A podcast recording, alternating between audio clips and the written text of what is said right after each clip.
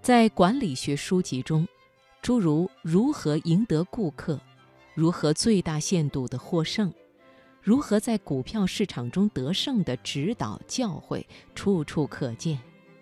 在众多领域，胜利似乎从来都不是苦乐参半的，而输却总是酸涩的。当然，生活中也有类似搞砸之夜这样的活动。请一些经历过痛苦失败的创业者和商界领袖向公众诉苦，但失败并不总意味着输，就如同硅谷的民间传说那样，你也许会很快失败，然后快速转身寻找其他出路。但是输与失败是截然不同的。输是一个进展缓慢、令人备受煎熬的过程。你不可能从书中完全缓过来。已经失败了的可以再去弥补，但输了就是输了，这就是问题所在。这也是为什么我会说，输是一门消失的艺术。几十年来。可以输，而且又不会背上污名的空间一直在缩减。对于赢的迷恋，促成了效率的快速提升。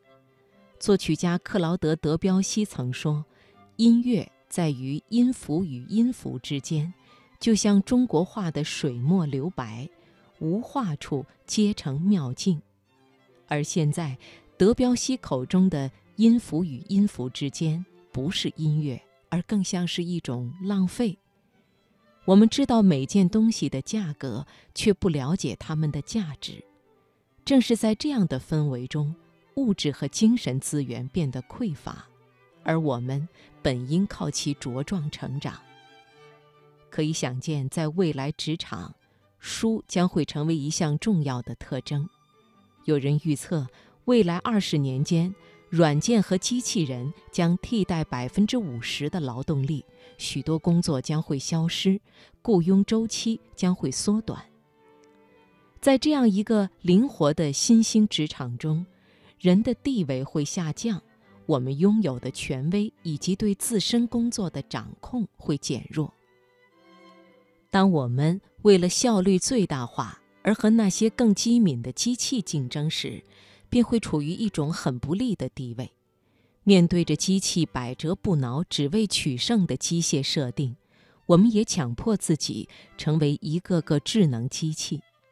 到了这个时候，守护人性的最后堡垒，也许就是我们输的能力。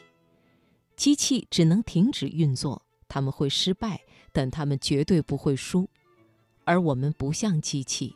我们可以有道德的行动，尤其是在不值得赢的时候。为了重拾那些比赢更有价值的东西，人们的任务就是要学会优雅的、有尊严的输。未来总有一个宝贵的机会，能让我们了解到，输对于人类来说是必不可少的。我输故我在。在环法自行车赛中。黄山总会被奖给领先骑手，而对于落在最后的骑手，人们只会称之为红灯笼。作家马克思莱纳德曾经写过一本关于队伍最末的人的书，因为在比赛中他能看见更多，而且他会有更多故事。这是一种令人耳目一新的观点，一个更多人都应该采纳的观点。在我们为机械思维让步的今天，不妨尝试将生活看作一次漫长的、不断演化的让步宣言。我们不应将事业上的挫败或个人损失看作行进路上的绊脚石，而应该接受这样一个事实：输是我们人性中最基础的部分。当赢成为唯一的选择时，我们更应该清楚。自己正在输掉些什么？